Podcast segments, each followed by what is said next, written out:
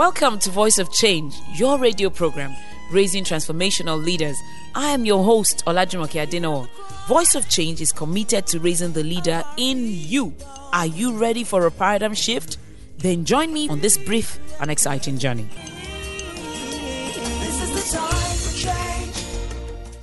Welcome to Voice of Change, your radio program on leadership. And last week we were discussing about issues in leadership, encouraging and supporting our presidential candidates who are making sense because they're helping us to elevate the playing field. It's no longer business as usual. You may not agree with their politics, but for the first time, we're discussing issues. Why? They're new entrants in the playing field who are forcing us because they don't have flesh to trade. They don't have one group or the other and votes to sell. They're forced to appeal to your minds because they're people with minds in Nigeria and they are speaking to those minds most of my listeners are intellectuals. You think, you think the time has come for those who think to change the country. I am not talking about any candidate. No, whoever your preferred candidate is, you have a right to vote your conscience, but make sure that your candidate is talking sense. It's not about where your candidate comes from, how old he or she is, what they have promised you when they come to power but do they have the capability to solve the problems? To be honest, a lot of people can talk the talk, but they don't have the competence to solve the problems. They are still welcome to speak because their very contribution to the discourse makes those who have the base to solve the problems begin to think about how to solve the problems. What I mean is this a 20 year old begins to talk very intellectually and intelligently about the problems of Nigeria. He isn't going to last five days in office. Why? He has no base. So there is a place for intellectual discourse and intellectual competence, but there's a place for real execution, which some will actually lack if they are voted to power.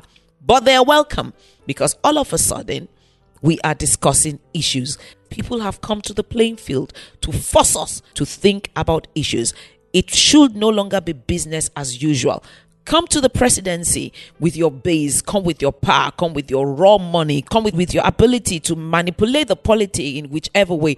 But whatever you do, solve our problems. You have been elected to solve our problems, not to make excuses, not to tell us why it cannot be done. If you knew it could not be done, why did you put yourself forward in the first instance? If you knew Nigeria has problems, and we do have problems, why are you putting yourself forward to be the one to solve our problems?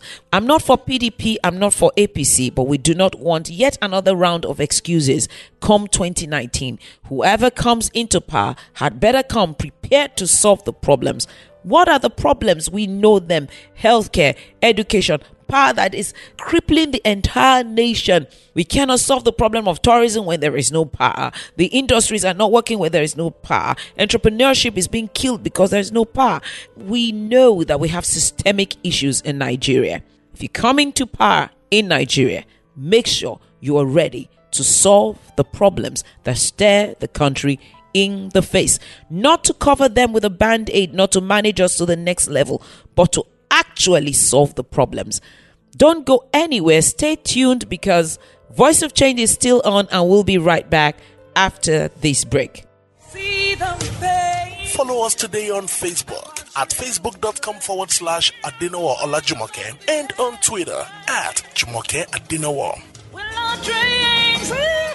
Welcome back to Voice of Change. I'm your host, Olajumoke Adinowo, and you can reach me on Instagram at Jumoke Adinowo. Every successive democratically elected government has come to power in Nigeria and filled our ears with excuses about how difficult we are as a country. we didn't come from Mars. You knew we were there before you said you wanted to govern us. This difficult Nigerians, this tough Nigerians, this corrupt Nigerians, this motley crew of intelligent, resourceful, aggressive, law bending people, sometimes Nigerians. But you said you could solve the problem. You said, of the lot of us, you are the one that is good enough to be our leader, and we voted you in.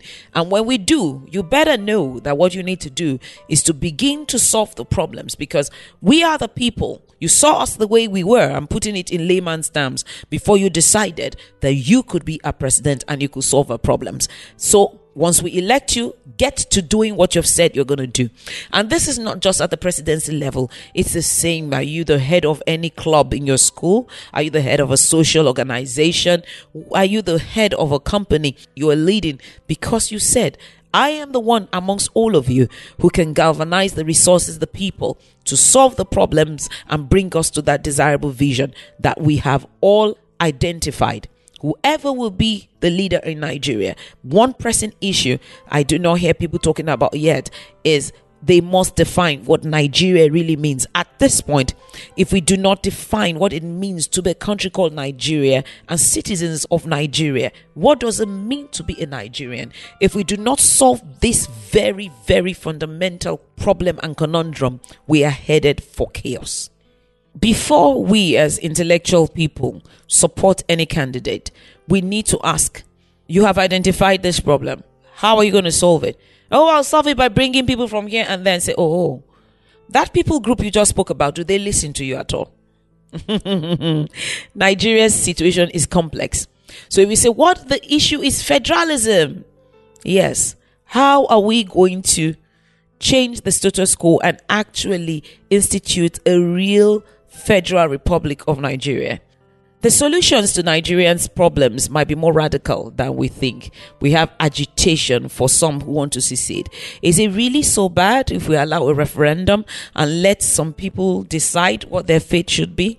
Perhaps if we allow, we might find out that the, the people who are speaking are not speaking for the majority of the people group that they claim to represent. There are a lot of things we should not be afraid to confront as we enter into this new political dispensation.